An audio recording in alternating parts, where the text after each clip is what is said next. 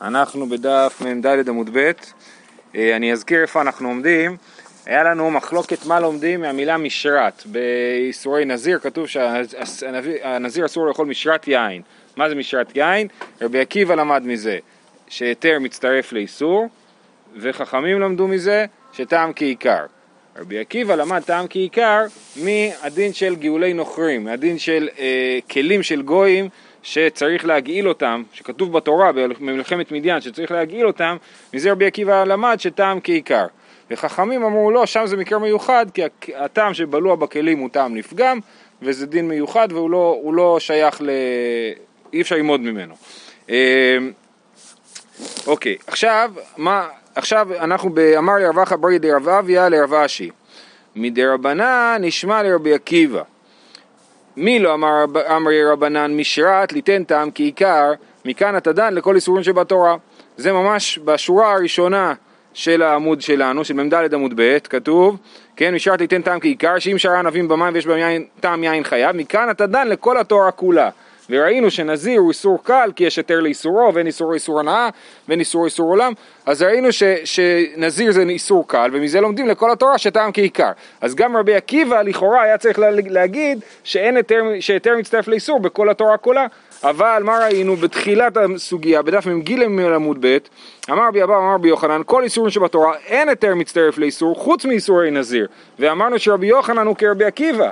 אז איך יכול להיות שרבי יוחנן אומר שרק בנזיר היתר מצטרף לאיסור ו- ו- ולומד את זה ממשרת, ורב, ורבנן לומדים ממשרתם כעיקר ואומרים שזה לכל התורה כולה. אז זאת השאלה של אה, אה, רב אחא ברי דרב אביה לרב אשי. אם רבנן אמרו שבמשרת טעם כעיקר מכאן לכל התורה כולה, רבי עקיבא אמר היתר מצטרף לאיסור אבל מכאן לא לכל התורה כולה. אז למה רבי עקיבא לא לומד מזה לכל התורה כולה, ורבנן כן לומדים לכל התורה כולה? אה, מדרבנן נשמע לרבי עקיבא, מי לא אמר רבנן משרת ליתן טעם כעיקר מכאן אתה דן לכל איסורים שבתורה, לרבי עקיבא נמי משרת להיתר מצטרף לאיסור, מכאן אתה דן לכל איסורים שבתורה כולה. אמר לי, משום דאבה, נזיר וחטאת שני כתובים הבאים כאחד.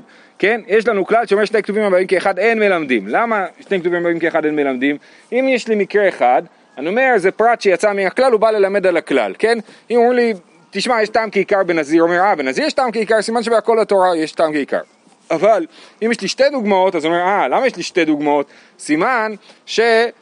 זה שני כתובים הבאים כאחד, הם אין, הם אין מלמדים, סימן שזה דווקא, כי אם היה לי רק דוגמה אחת, הייתי אומר, זו דוגמה מהכלל, וכל הכלל הוא כזה.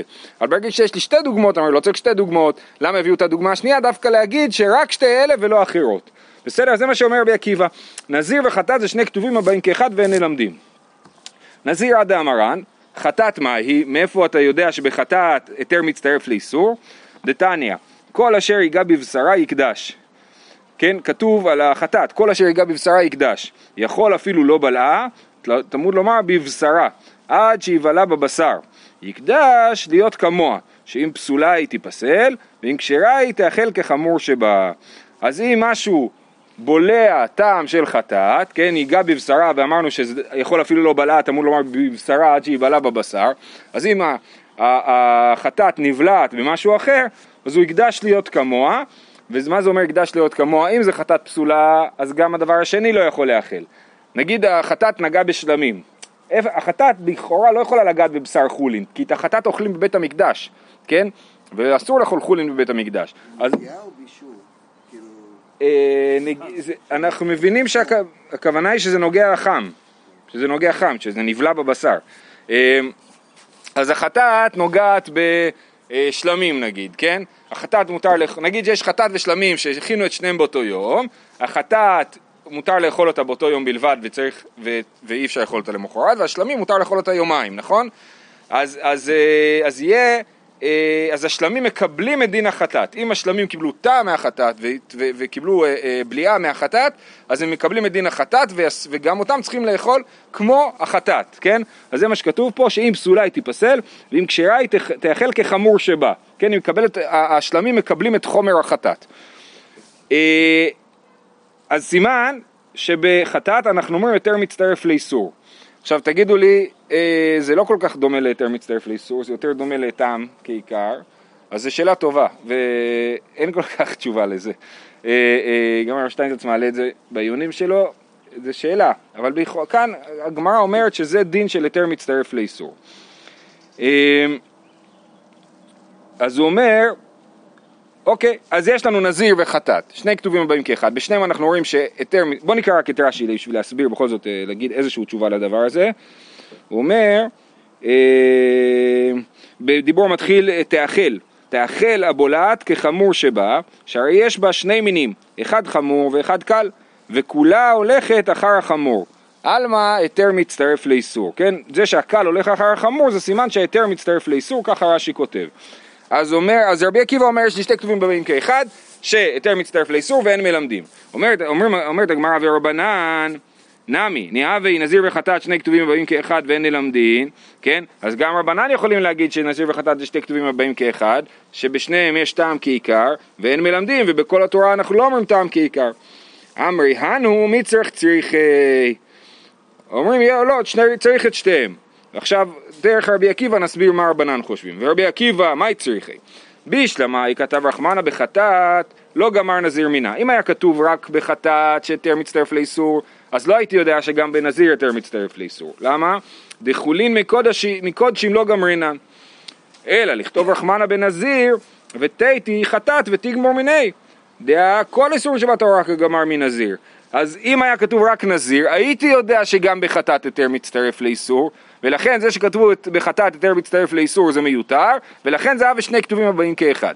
אבל רבנן, רבנן אמר לך מי צריך צריכי, חטאת ליותר מצטרף לאיסור, וחולין מקודשים לא גמר עניין. ומשרת ליתן טעם כעיקר, ומכאן התנן לכל התורה כולה. ההבדל בין רבנן לרבי עקיבא זה שרבי עקיבא חושב שגם חטאת וגם נזיר זה היתר מצטרף לאיסור. ולכן יש לו שני כתובים הבאים כאחד ושני כתובים הבאים כאחד אין מלמדים. רבנן אומרים לו, משרת הם למדנו מזה טעם כעיקר. חטאת אנחנו חושבים שזה היתר מצטרף לאיסור. אז לכן אז חטאת זה חטאת, בהיתר מצטרף לאיסור, ויכול להיות שזה נכון בחטאת, ויכול להיות שזה נכון בכל הקודשים, אבל זה לא חורג מהתחום של הקודשים, כן? אתה לא לומד מקודשים לחולין, קודשים זה חמור יותר. אז חטאת זה היתר מצטרף לאיסור. ונזיר, זה בכלל מדבר על טעם כעיקר, ולכן זה לא שני כתובים כאחד, כי כל אחד מלמד משהו אחר. ורבי עקיבא תרוויו להיתר מצטרף לאיסור ואבו לו שני כתובים באים כאחד וכל שני באים כתובים כאחד אין מלמדים בסדר? אז זהו סוף הסוגיה כמעט, יש לנו עוד הערה נוספת אבל אז יוצא לנו באמת שגם לכאורה יוצא מהסוגיה שבין לרבנן ובין לרבי עקיבא טעם כעיקר דאורייתא כן? כל אחד רק לומד את זה ממקום אחר, רבי עקיבא לומד את זה מגאולי נוכרים, ורבנן לומדים את זה מנזיר, נכון? ממשרת. אבל רש"י... אה, פוס... עושים את זה לכל התורה כולה? כן, כן, כן, כן. אבל רש"י אה, שפוסק להלכה שטעם כעיקר הוא די רבנן, הוא מנסה למצוא דרך להגיד שאפשר להגיד שטעם כעיקר הוא די רבנן בתוך הסוגיה שלנו. זאת אומרת, יש סוגיות אחרות שנראה באמת שרש"י צודק, אה, אה, שטעם כעיקר די רבנן, אבל גם בסוגיה הזאת רש"י מנסה לעשות את זה. בסוף דיבור מתחיל ברבי עקיבא, אצלי זה בשורה הצרה השלישית מלמטה, אומר, ורבנן דפליגי עלי דרבי אליעזר בכותח הבבלי עלמא לית לו טעם כעיקר דאורייתא, כן?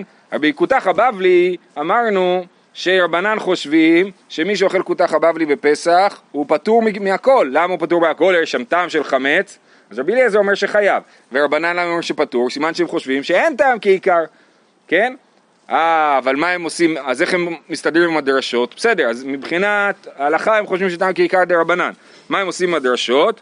אז הוא אומר ככה, מה פקי לאי משרת להיתר מצטרף לאיסור כרבי עקיבא, ובגאולי נוכרים סביר לו דחודשו כרבנן. אז מה הם עושים? למה הם לא לומדים מגאולי נוכרים? כמו שרבנן לא לומדים מגאולי נוכרים, כי זה חידוש, כי אמרנו שזה טעם לפגם וזה חידוש. ו... אה, למה הם לא לומדים מנזיר? כי נזיר אומרים כמו רבי עקיבא שזה משרת להיתר מצטרף לאיסור ולא לטעם כעיקר וככה יוצא ש, אה, אה, שאפשר להגיד שטעם כעיקר דה רבנן והוא מסיים במשפט ואחי אמיר ננמי בכל הבשר, זאת אומרת בפרק כל הבשר במסכת חולין אנחנו אומרים דאיכא למאן דאמרת מו ולא ממשו דה רבנן כן? אז אומר רש"י הנה תראה חייבים להגיד את זה כי יש דעה כזאת כן? אם יש דעה כזאת אני חייב להסביר איך היא עובדת אז לסיכום הסוגיה, מהסוגיה משמע שטעם כעיקר דאורייתא לכולי עלמא, אבל רש"י מנסה למצוא נתיב להגיד שאפשר להגיד טעם כעיקר דרבנן בגלל סוגיות אחרות, אז הוא מנסה למצוא את הנתיב לזה כאן. אה, אמר רב אשי לרב כהנא, אלא דתניא מכל אשר יעשה מגפן היין מחרצנים ועד זג, לימד על איסורי נזיר שמצטרפים זה עם זה. כן? אומר, יש לנו ברייתא שאומרת שאיסורי נזיר מצטרפים זה עם זה. אם אתה אוכל קצת חרצנים וקצת זג, ביחד אתה מגיע לכזית, אז אתה חייב, בגלל שאכלת כזית אה, ענבים. אה, אשתא לרבי עקיבא איסור והיתר מצטרפין, איסור ואיסור מבעיה. הוא אומר, אם רבי עקיבא חושב שאיסור מצטרף להיתר, שהיתר מצטרף לאיסור, אז למה אני צריך דרשה כזאת בכלל? הרי אם אני אוכל חצי זית פת וחצי זית ענבים אני אהיה חייב על זה, נכון? פת ששרה ביין, אני אהיה חייב על זה. אז לא צריך בכלל דרשה שתגיד לי שאיסור מצטרף לאיסור. אמר לי, איסור והיתר בבת אחת, איסור ואיסור בזה אחר זה. זאת אומרת, מה שהאיסור והיתר מצטרפים רק כשזה באכילה אחת, שאני שורה פת ביין ובאכילה אחת אני אוכל איסור והיתר, אז היתר מצטרף לאיסור. אבל אם אני אוכל קודם אה, אה, אה, ענבים ואחרי זה צימוקים נגיד, או קודם אה, זגים ואחר כך אה, חרצנים, אז אה, אה, אם זה בתוך כדי אכילת פרס ואני אוכלתי סך הכל כזית, אז אני אהיה חייב למרות שזה לא יותר מצטרף לאיסור, זה לא באכילה אחת, אבל זה בתוך טווח של אכילה נורמלית ולכן אני אהיה חייב. במקרה כזה אם אני אוכל נגיד חצי זית פת ואז אני אשתה חצי, או יאכל חצי זית ענבים אז אני אהיה פטור, כן? כי לא אכלתי כזית וזה לא מצטרף. במקרה של איסור ואיסור אז זה כן מצטרף. כי באיסורים באופן כללי אנחנו אומרים כל אכילה שהיא כזית בכדי אכילת פרס היא מצטרפת. זאת אומרת אכילת פרס... כאילו. נכון, אבל, אבל, אבל זה רחב יותר מזה. גם ראינו את זה לגבי כותח הבבלי, כן? שאתה אוכל כזית בכדי אכילת פרס, זאת אומרת בזמן של אכילת פרס, או בכמות של אכילת פרס. אני אוכל זית, אז זה אכילה נורמלית. לכן לדוגמה, אם יהודי יושב עם אה, כוס תה רותחת ושותה כל פעם קצת קצת קצת קצת, בסוף הוא לא צריך לברך, כי זה לא מצטרף לשתייה שהוא שתה רביעית בכדי אכילת פרס נגיד, כן? אבל פה רוצים להגיד לך שהזג והענבים זה חמצה. נכון, הם מצטרפים, הם נחשבים כולם ללאו אחד, ואל תגיד, זה כמו חצי זית נח, חצי זית מבושל בקורבן פסח, נכון? האם זה מצטרף או לא? זאת אומרת, פה אומרים זה הכל איסור לאו אחד, וכולם בעצם זה לאו אחד. יפה. טוב, זהו, סיימנו עם תערובות, עוברים הלאה. אומרת המשנה, בצק שבסדקי ערבה, כן, יש לך אה, ערבה, ערבה זה כמו אה, גיגית או קערה, משהו ששמים בתוכו אוכל, אז יש בצק בסדקי ערבה. אם יש כזית במקום אחד, חייב לבאר, ואם לאו, בטל במיעוטו. וכן עניין הטומאה, אם מקפיד עליו חוצץ, ואם רוצה בקיומו, הרי הוא כערבה. אז יש לי בצק בסדקי ערבה, אם הגודל של הבצק הזה זה כזית, צריך לברר את זה. אם לא, אז בסדר, אני יכול להשאיר את זה שם. כן, אולי אני לא אשתמש בזה בפסח, אבל אין על זה חובת ביאור, על, ה, על הבצק. כן? ולגבי הטומאה, אז אה, אני בעיקר נסביר בגמרא את הדבר הזה, אבל כשיש לי כזית של אה, בצק תקוע בערבה, אז השאלה אם הוא נחשב למשהו נפרד מהערבה או שהוא נחשב לחלק מהערבה, זה קשור לשאלה אם יש בו כזית או אין שם כזית, אבל אנחנו נדבר על זה אה, באמת מחר. אומרת הגמרא, אמר רב יהודה אמר שמואל, לא שנו אלא במקום שאין עשויין לחזק, אבל במקום שעשויין לחזק אינו חייב לבאר. אומר רבי אמר שמואל, תסתכל, המשנה היא לא מדברת על כל המקרים, המשנה מדברת על מקרה ספציפי, על מקרה שהבצק נמצא בתחתית של הקערה, כי זה מקום העשוי לחזק, לחזק במובן של להחזיק, כן? התחתית של הקערה, אם יש שם חור, הכל יישפך, ולכן אם זה נמצא בתחתית של הקערה, אז אם יש כזית חייב לבאר, ואם אין כזית לא חייב לבאר. אומרת הגמרא, אה, מכלל דפחות מכזית, אפילו במקום שאין עשוי לחזק, אינו חייב לבאר, כן? עכשיו, כשיש לי את הבצק הזה במקום שעשוי לחזק, כאילו אני רוצה אותו שם, הוא סותם לי את ה... יכול להיות שהוא סותם לי את החורים בקערה, ולכן הוא כאילו הופך להיות חלק אם זה מהכלי. יותר מכזית, לא חייב לבאר. לא, אם זה יותר מכזית חייב לבאר. נכון? כזית, אם יש לי כזית, אני חייב לבאר, פחות מכזית לא חייב לבאר. זה מה שכתוב במשנה, נכון? על מה זה מדבר? זה מדבר על תחתית הקערה. בתחתית הקערה, כזית, לא שנו אלא במקום שאין עשויים לחזק. סליחה. לא שנוי מקום שאין עשוי לחזק, מקום שאין לחזק אינו חייב לבאר אפילו כזית, סליחה, סליחה, בבת, יש פה שתי לישנות. אמ, אוקיי, אז, אז, אז המשנה מדברת, יפה, המשנה מדברת במקום שלא עשויים לחזק, זאת אומרת לא בתחתית הקערה, אז לא בתחתית הקערה יש לנו חילוק בין כזית לפחות מכזית, שאם זה כזית צריך לבאר, ואם זה פחות מכזית לא צריך. אבל במקום שעשויין לחזק, אינו חייב לבאר. כן? אם זה בתחתית הקערה, אפילו כזית לא צריך לבאר. נכון? אומרת, כי זה כאילו בכל מקרה בטל הערבה. כן. מכלל, אומרת, כל זה אומר רב יהודה אמר שמואל, ועל זה אומרת הגמרא, מכלל דפחות מכזית, אפילו במקום שאין עשוי לחזק, אינו חייב לבאר. כן, מזה לומדים שבפחות מכזית, אפילו במקום שאין עשוי לחזק, זאת אומרת לא בתחתית הקערה בדפנות, אז הוא לא חייב לבאר. זה הייתה הלישנה הראשונה, עכשיו הלישנה השנייה. איגא דמתני לה הסיפא, זאת הלישנה הקלה, שאומרת בתחתית לא צריך לבאר בכלל, בדפנות צריך לבאר בכזית. הלישנה השנייה אומרת, איגא דמתני לה הסיפא, ואם לאו בטל במיעוטו, אומרת אם אין כזית זה בטל. אמר רבי יהודה אמר שמואל, לא שנו אלא במקום העשוי לחזק, אבל במקום שאין עשוי לחזק, חייב לבאר. מכלל דכזית, אפילו במקום העשוי לחזק, חייב לבאר. הלישנה השנייה אומרת לא, מה שכתוב ש... אה, אין כזית הוא בטל במיעוטו, זה דווקא בתחתית של הקערה, אבל בדפנות אפילו פחות מכזית חייב לבאר, ובתחתית כזית צריך לבאר, ופחות מכזית לא צריך לבאר, זאת אומרת החילוק בין כזית לפחות מכזית נדבר על התחתית ולא על הדפנות, בדפנות אפילו פחות מכזית חייב לבאר, אז הלישנה בתרא מחמירה יותר, הלישנה קמא אומרת בתחתית לעולם לא צריך לבאר, בדפנות צריך לבאר כזית, הלישנה בתרא כאילו מורידה את זה שלב אחד למטה ואומרת "ה- ב- בתחתית כזית חייב לבאר פחות מכזית לא צריך לבאר ובדפנות צריך לבאר גם פחות מכזית.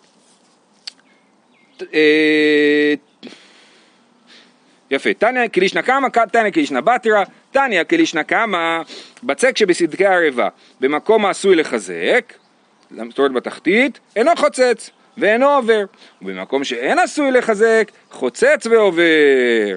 במה דברים אומרים בכזית, אבל פחות מכזית, אפילו במקום שאין עשוי לחזק, אינו חוצץ ואינו עובר. אז זה כלישנא קמא שמקילה. ושאומרת שבתחתית אפילו כזית לא צריך לבאר. ותניא כלישנא בתרא בצק שבצדקי ערבה במקום העשוי לחזק אינו חוצץ ואינו עובר, במקום שאין עשוי לחזק חוצץ ועובר, במה דברים אמורים בפחות מכזית, אבל כזית אפילו במקום העשוי לחזק חוצץ ועובר. אז יש לנו שתי ברייתות, אחת כמו לישנא קמא, אחת כמו לישנא בתרא. אומרת הגמרא קשיא נעדה די, הברייתות קשות אחת על השנייה, הן חולקות אחת על השנייה. אמר אבונה סמי קילתא מקמא חמירתא, תמחוק את הברייתא הקלה, תישאר רק עם הברייתא החמורה. אה, אה, למה הוא אומר את זה אני לא יודע, הוא אומר, אני חושב ש...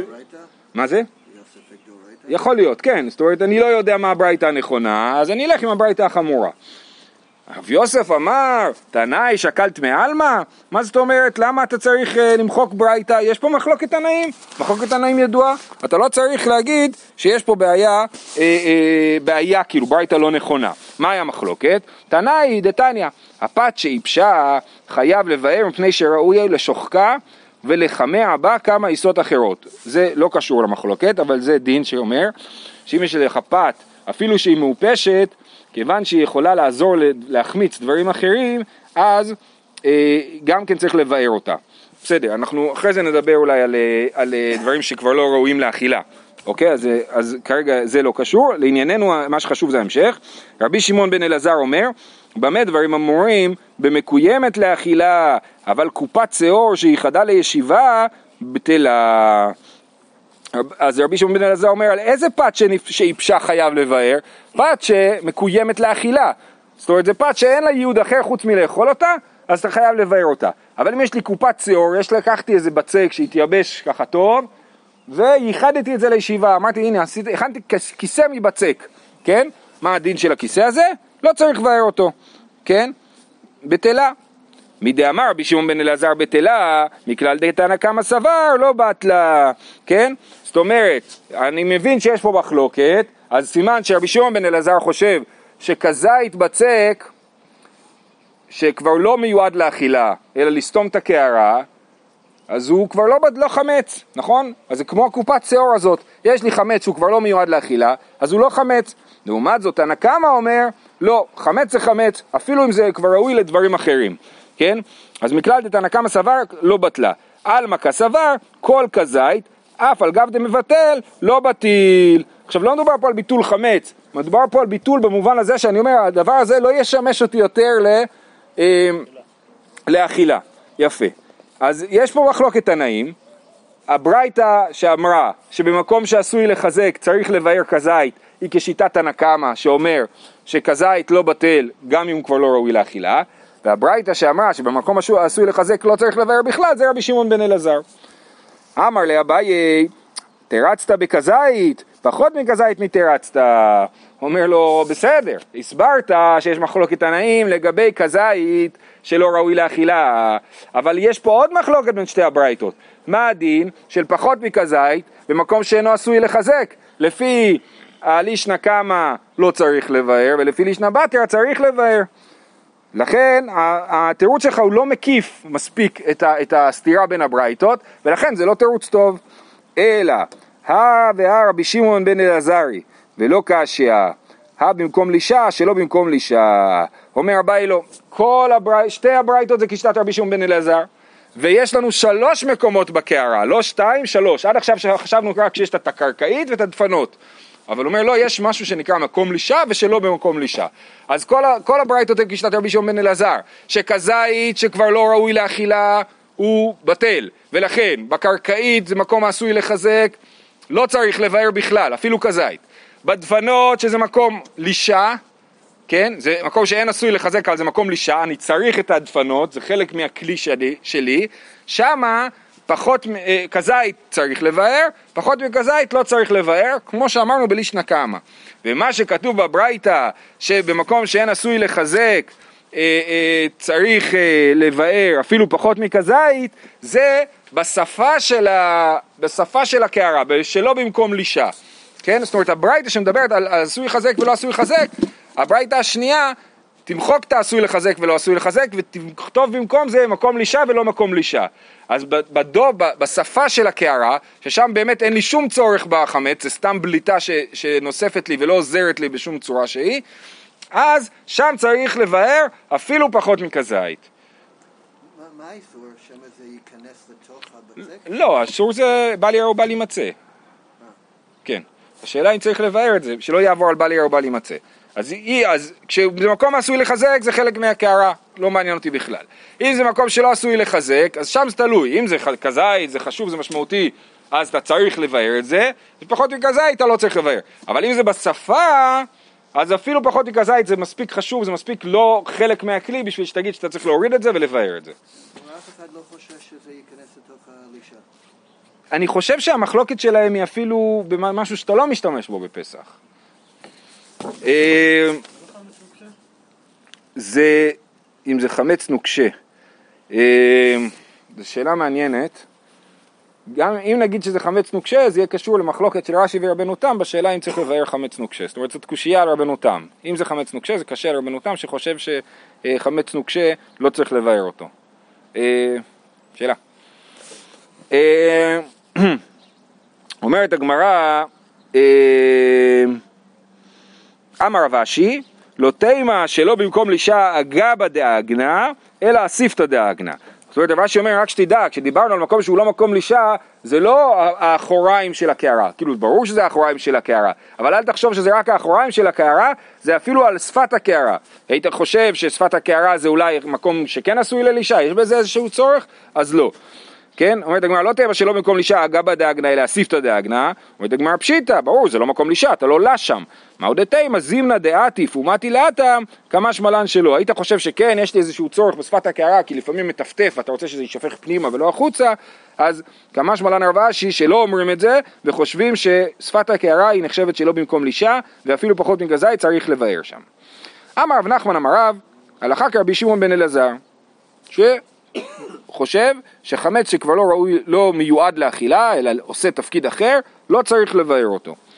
אפילו יותר מכזית. אומרת הגמרא, איני, הוא אומר את זה בשם רב, רב נחמן בשם רב. איני ואמר רב יצחק בר אשי אמר רב, גם כן בשם רב, אם תח פניה ביתית בטלה על הקופת צור שייחדה לישיבה, אומר רב, מתי היא בטלה? אם אתה מצפה אותה ביתית, אז באמת היא כבר לא, זה כבר לא אוכל, כבר לא רואים את זה, זה מכוסה ביתית, אז זה לא צריך לשרוף את הקופת שיעור הזאת. אבל אם הוא לקח קופת שאור וייחד אותה לישיבה ולא עטח אותה ביתית, הוא כן צריך לבאר אותה. אז יש פה מחלוקת, האם הלכה כרבי שמעון בן אלעזר או לא. תח אין, לא תח לא. אומרת הגמרא, מאן דמתניהה לא מתניהה. יש פה באמת שתי לישנות על אליבא דרב. אליבא דרב, פעם אחת הוא פוסק רבי שמעון בן אלעזר, פעם שנייה נראה שהוא לא פוסק רבי שמעון בן אלעזר. איגא דאמרי אמר רב נחמן אמר רב אין הלכה כרבי שמעון בן אלעזר. יש כאלה שבאמת גורסים להפך שרב אמר שאין הלכה כרבי שמעון בן אלעזר וזה מסתדר עם המימרה השנייה דאמר רב יצחק בראשי אמר רב אם תח פניה בתית בטלה וכולי. יופי. אז סיימנו עם העניין הזה ויש לנו עדיין את הקערה עם, ה, עם הבצק. אמר רב נחמן אמר שמואל שני חצאי זיתים וחוט של בצק ביניהם. אז יש לי אין לי כזית, יש לי שתי חצאי זיתים, והם מחוברים עם חוט כזה, זאת אומרת מין אה, אה חוט של בצק, כן? אה, זה פעם היה כזית, אבל זה התחלק לשתיים, ונתקע בקערה בשתי מקומות שונים, ויש עדיין חיבור ביניהם. אז מה הדין? האם זה נחשב כזית או לא כזית? רואים, כל שאילו יינטל החוט וניטלין עמו, חייב לבאר, ואם לאו אינו חייב לבאר, כן? זאת אומרת, תלוי אם זה מחובר או לא. אם אני ארים אחד והש... והשני יתרומם אז זה נחשב למחובר ואם לא אז לא. אמר אולה לא אמרן אלא בערבה, אבל בבית חייב לבאר. בערבה, אם יש לי שני חצאי זיתים שתקועים, אז אני, והחוט שביניהם לא מחבר, אז אני לא חייב לבאר, כי זה שתי חצאים, הם לעולם לא יתחברו לכזית, כן? אבל בבית אם יש לי שתי חצאי זיתים, אני חייב לבאר. מה איתה, מה? דזימנין דקניסלו ונף לגבי הדדי. אם אתה מטאטא את כל הרצפה, אז שני החצאי זיתים יתחברו, ויהיה לך כזית חמץ בפסח, ואתה צריך אה, לבאר אותו. לכן גם חצי זית צריך לבאר. אה, אמר אולה, באו במערבה, כן, אולה מספר שבמערבה בארץ ישראל היו שואלים כמה שאלות, בית ועלייה מהו, בית ואכסדרה מהו, שני בתים זה לפני מזה מהו, תיקו. כן? זאת אומרת, כל מיני מצויות מורכבות יותר. אז בבית אחד, שיש לי שני חצאים זיתים, צריך לבאר. אבל מה קורה עם בית ועלייה? יש לי בבית חצי זית ולמעלה בעלייה חצי זית. האם אני עדיין חושש שהם יתחברו ביחד או לא? ואם, אה, רש"י מציג את זה בתור אם תמצא לומר, זאת אומרת, אם תמצא לומר שבבית ועלייה לא צריך לבאר, בית ואכסדרה מהו? הבית והבחוץ, כן, הפטיו, המרפסת בחוץ, האם צריך לבאר או לא? שני בתים זה לפנים מזה מהו, שני בתים זה באמת שייך כבר לשני אנשים אחרים והם כל אחד מטאטא בנפרד, הם לא מטאטאים ביחד, או שאני עדיין חושב שכיוון שזה זה לפנים מזה, יש סיכוי שהחצי זית שבחוץ יגיע פנימה, או החצי זית שבפנים יגיע החוצה, ויתחברו, ותיקו, הגמרא לא מכריעה בזה אה, אה, מה הדין. תנו רבנן. זה כאילו, גילו את זה אחרי שעשו בדיקה? אה, כן, מצאו חצי זית, מצאו, כן, מצאו שני חצאי זיתים או, או שני שכנים, אחד אומר לו, אני מצאתי חצי זית, הוא אומר לו, גם אני מצאתי חצי זית, ואז הם מתלבטים אם צריכים לשרוף את זה או לא. טוב, אז ראינו מקודם, בברייתא שהובאה מקודם, פת איפשה חייב לבאר מפני שראוי לשוחקה ולחמע בה כמה עיסות אחרות, נכון? אז עכשיו הגמרא מדברת על נושא כזה, תנו רבנן, הפת איפשה ונפסלה מלאכול לאדם, והכלב יכול לאוכלה. זה המצב, יש לי פת שכבר בן אדם לא יאכל אותה, אבל הכלב כן יאכל אותה. אז היא הייתה חמץ גמור, הייתה פת, שבן אדם יכול לאכול אותה. אבל אז היא כבר לא ראויה לאדם ועדיין היא ראויה לכלב. אומרת הגמרא, יכול לאוכלה, הברייתא אומרת, יכול לאוכלה, אה, סליחה, הכלב יכול לאוכלה, מטמא טומאת אוכלין בקביצה, ונשרפת עם הטמאה בפסח. זאת אומרת, זה אוכל גמור, זה נחשב לאוכל לעניין טומאת אוכלין, וזה נחשב לחמץ בפסח.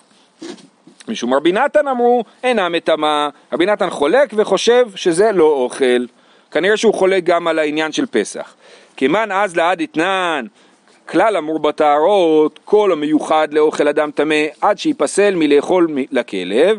יש לנו משנה במסכת טהרות שאומרים כל המיוחד לאוכל אדם טמא, כל דבר שהוא ראוי לאוכל אדם, מיוחד לאוכל אדם, הוא נחשב לאוכל ולכן יש בו טומאת אוכלין. עד שיפסל מלאכול לכלב, עד שכבר לא ראוי לאכול לכלב. זאת אומרת, יש לי דבר שמלכתחילה לא ראוי לאכול אדם, אז הוא לא נחשב לאוכל. אבל דבר שהיה אוכל, הוא מפסיק להיות אוכל רק כשהוא כבר לא ראוי לכלב. וזה הכל קשור לשאלה מה בני אדם חושבים על זה, מה הם מסתכלים על זה ומה הם רואים, כן? אם אני רואה משהו, אני אומר, סבבה, הנה, אני אתן את זה לכלב שלי, אז זה עדיין אוכל. אבל אם אני אומר, אפילו הכלב שלי לא יאכל את זה, זה כבר לגמרי לא אוכל. אה, אומרת הגמרא כמן, אז המשנה הזאת, דלא כרבי נתן, היא לא מסתדרת עם רבי נתן, כי רבי נתן אומר שברגע שזה נפסל לאכול מהאדם כבר, זה לא אוכל, לא צריך שזה ייפסל מלאכול לכלב. תנו רבנן, ערבת העבדנין, יש מי שמעבד אורות, כן? אז לוקחים את האור וחלק מהרכיבים זה קמח, שמים גם קמח על, ה- על הערבה הזאת, על האור. ערבת העבדנים שנתן לתוכה קמח, תוך שלושה ימים חייב לבאר. קודם שלושה ימים אינו חייב לבאר.